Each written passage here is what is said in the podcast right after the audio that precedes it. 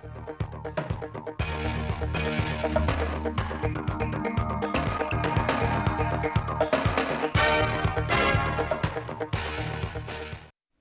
kính chào quý vị và các bạn đến với bản tin thời sự 10 giờ ngày 28 tháng 2 của Đài Phát thanh Truyền hình Thanh Hóa. Bản tin đã được thực hiện trực tiếp trên sóng FM tần số 92,3 MHz, được phát trực tuyến trên website truyền hình thanh hóa.vn. Theo quyết định 153 phê duyệt quy hoạch tỉnh Thanh Hóa thời kỳ 2021-2030, tầm nhìn đến năm 2045, đến năm 2030, tỉnh Thanh Hóa sẽ có 47 đô thị các loại, trong đó có thêm 3 thị xã là Hoàng Hóa, Thọ Xuân, Quảng Dương – phát triển 13 sân gôn gắn với du lịch nghỉ dưỡng và hoàn thành sân vận động sức chứa 30.000 chỗ ngồi. Tiếp tục thực hiện 8 khu công nghiệp theo quy hoạch được duyệt với tổng diện tích hơn 1.400 ha. Phát triển mới 9 khu công nghiệp với tổng diện tích gần 2.300 ha. Đến năm 2030, toàn tỉnh có 115 cụm công nghiệp với tổng diện tích hơn 5.200 ha. Giai đoạn sau năm 2030 gồm 126 cụm công nghiệp với tổng diện tích gần 5.900 ha với quyết tâm xây dựng Sầm Sơn đến năm 2025 trở thành đô thị du lịch thông minh, hấp dẫn, thân thiện, đạt tiêu chí đô thị loại 2 và là trung tâm du lịch chất lượng cao của cả nước. Nghị quyết Đại hội đại biểu Đảng bộ thành phố Sầm Sơn lần thứ 17, nhiệm kỳ 2020-2025 đã xác định là hai trong ba chương trình trọng tâm là chương trình phát triển du lịch, trọng tâm là nâng cao chất lượng và giá trị gia tăng của du lịch, xây dựng hình ảnh con người Sầm Sơn văn minh thân thiện và chương trình phát triển hạ tầng kinh tế xã hội đồng bộ hiện đại và xây dựng thành phố thông minh để góp phần thực hiện thành công các mục tiêu đề ra trong hai chương trình trọng tâm trên. Năm 2003, thành phố Sầm Sơn tiếp tục thực hiện đồng bộ các giải pháp để phát triển ngành dịch vụ du lịch, phấn đấu được 7,2 triệu lượt khách du lịch. Theo thống kê, toàn tỉnh hiện có 6.513 phương tiện đánh bắt thủy hải sản, trong đó có 1.162 phương tiện công suất lớn, có chiều dài từ 15 mét trở lên. Các phương tiện này hầu hết đều đánh bắt ở những vùng khơi dài ngày.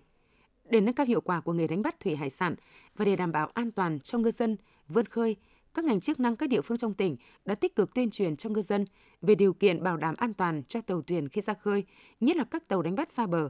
đồng thời tăng cường hướng dẫn ngư dân cách phòng tránh tai nạn, rủi ro trên biển – tổ chức khai thác hải sản theo tổ đội để kịp thời hỗ trợ nhau khi gặp rủi ro tai nạn, sự cố trên biển.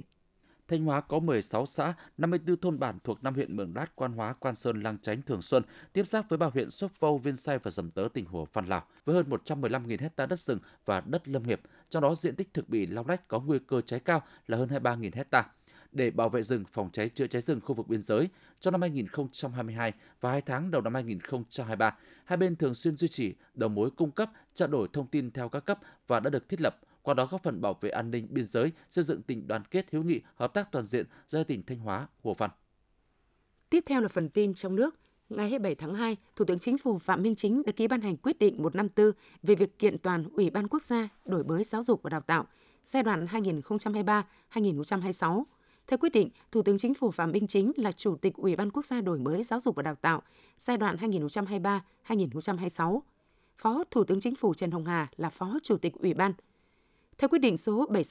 764-2014, Ủy ban Quốc gia đổi mới giáo dục và đào tạo có nhiệm vụ giúp Thủ tướng Chính phủ chỉ đạo các bộ ngành, địa phương trong việc thực hiện các quan điểm, mục tiêu, nhiệm vụ và giải pháp đổi mới căn bản, toàn diện giáo dục và đào tạo, nhất là trong việc chỉ đạo xây dựng, hoàn thiện, hướng dẫn cơ chế chính sách có liên quan và tập trung nguồn lực đầu tư để đổi mới giáo dục và đào tạo, phát triển nguồn nhân lực cho đất nước.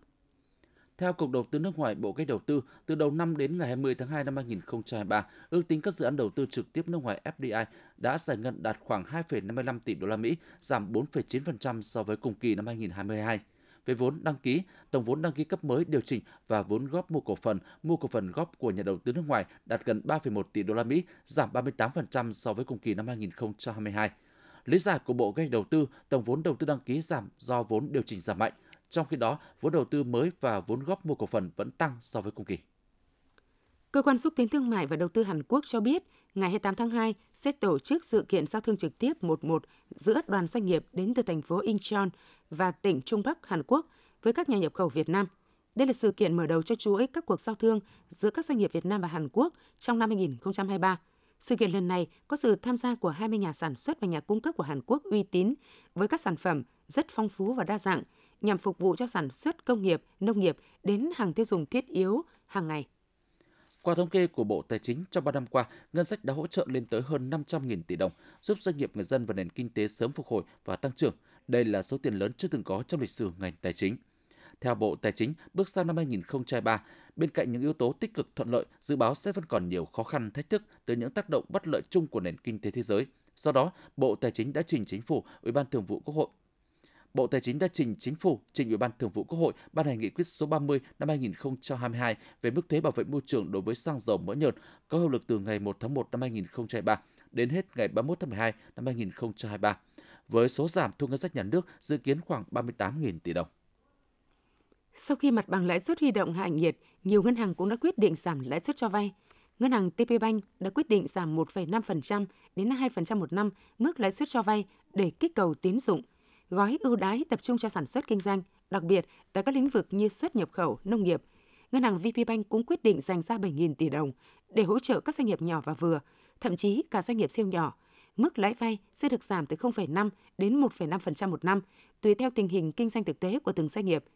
Ngân hàng Nhà nước mới đây cũng đã yêu cầu Ngân hàng Nhà nước chi nhánh tỉnh, thành phố và các ngân hàng thương mại phải có các giải pháp tháo gỡ khó khăn trong vay vốn cho người dân doanh nghiệp. Mục tiêu tăng trưởng tín dụng đạt từ 14% đến 15% trong năm nay. Theo lãnh đạo Ủy ban dân thành phố Buôn Ma Thuột, đến thời điểm này đã có hơn 300 quán cà phê trên địa bàn tỉnh Đắk Lắk phục vụ cà phê miễn phí cho người dân, du khách dịp lễ hội cà phê Buôn Ma Thuột lần thứ 8. Đây là những quán lớn cơ bản đảm bảo các tiêu chí về an toàn vệ sinh thực phẩm, có không gian rộng đã đăng ký hưởng ứng lễ hội. Ngoài ra, nhiều quán cà phê về hè cũng tự nguyện miễn phí cà phê dịp diễn ra lễ hội ít nhất là trong ngày 10 tháng 3.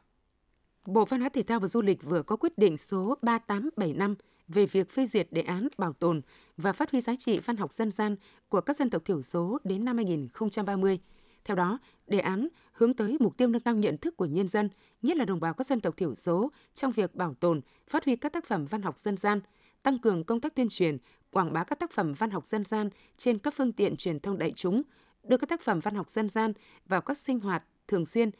tại các thiết chế văn hóa nhằm định hướng cho người dân ý thức giữ gìn, bảo tồn văn học dân gian của dân tộc mình. Từ năm 2019 đến năm 2022, dự án hỗ trợ học tập và tăng khẩu phần ăn cho trẻ em có hoàn cảnh khó khăn đã hỗ trợ tăng khẩu phần ăn cho hơn 30.000 lượt trẻ em, hỗ trợ bữa ăn hàng ngày và hỗ trợ khẩn cấp bữa ăn cho trẻ em bị ảnh hưởng bởi thiên tai lũ lụt hỗ trợ học bổng cho 1.440 lượt trẻ em, hỗ trợ dụng cụ học tập cho 2.172 lượt trẻ em với tổng kinh phí hỗ trợ hơn 8 tỷ đồng tại 56 tỉnh thành phố trên toàn quốc. Theo kế hoạch năm 2023, dự án hỗ trợ kinh phí khoảng 3 tỷ đồng cho hơn 9.000 lượt trẻ em có hoàn cảnh đặc biệt khó khăn. Phó giáo sư tiến sĩ Huỳnh Văn Trương, Cục trưởng Cục Quản lý Chất lượng, Bộ Giáo dục Đào tạo cho biết sẽ công bố lịch thi tốt nghiệp, cấu trúc, đề thi, mẫu kỳ thi tốt nghiệp trung học phổ thông trong tuần này. Về đề thi, theo ông Trương, tất cả đề thi mẫu gồm cấu trúc và dạng đề đều nằm trong chương trình phổ thông. Đề thi sẽ tăng cường nội dung liên quan đến vận dụng thực tiễn ở một số môn học. Về cơ bản, kỳ thi tốt nghiệp trung học phổ thông 2023 giữ nguyên phương thức như năm ngoái. Theo đó, kỳ thi sẽ diễn ra trong 2,5 ngày. Học sinh sẽ thực hiện các bài thi gồm toán, ngữ văn, ngoại ngữ và bài thi tổ hợp khoa học tự nhiên, hóa học, sinh học vật lý hay bài thi tổ hợp khoa học xã hội, lịch sử, địa lý, giáo dục công dân – Kỳ thi năm nay dự kiến diễn ra cuối tháng 6. Kể từ ngày 1 tháng 3 năm 2023, Bộ Công an sẽ triển khai cấp hộ chiếu phổ thông có gắn chip điện tử cho công dân Việt Nam theo luật xuất cảnh nhập cảnh của công dân Việt Nam. Đây là một bước cải tiến mới nhằm tạo thuận lợi cho công dân Việt Nam, nâng cao hiệu quả quản lý nhà nước về xuất nhập cảnh và đáp ứng yêu cầu hội nhập quốc tế của đất nước. Hộ chiếu điện tử không chỉ lưu giữ các thông tin được viết trên giấy như họ tên, ngày tháng năm sinh, quốc tịch, mà còn có khả năng lưu trữ các thông tin sinh trắc học của con người như vân tay, móng mắt, khuôn mặt, nhóm máu người được cấp hộ chiếu gắn chip điện tử sẽ được phía nước ngoài ưu tiên khi xét duyệt cấp thị thực nhập cảnh. Ngày 27 tháng 2, Công an huyện Gia Lâm, thành phố Hà Nội tạm giữ hình sự 18 đối tượng gồm lãnh đạo và đăng kiểm viên để điều tra về hành vi nhận hối lộ thuộc hai trung tâm đăng kiểm xe cơ giới 2902V và trung tâm đăng kiểm xe cơ giới 2902S. Tổng số tiền trung tâm đăng kiểm nhận được từ lái xe ô tô đến đăng kiểm đưa để được bỏ qua lỗi nhỏ từ tháng 11 năm 2019 đến tháng 12 năm 2022 là khoảng 500 đến 600 triệu đồng. Dự báo thời tiết hôm nay ngày 28 tháng 2 của Trung tâm Dự báo Khí tượng Thủy văn Quốc gia cho biết Bắc Bộ tăng nhiệt trưa chiều trời nắng, tuy nhiên nhiệt độ vẫn trong ngưỡng trời rét, vùng núi có nơi rét đậm.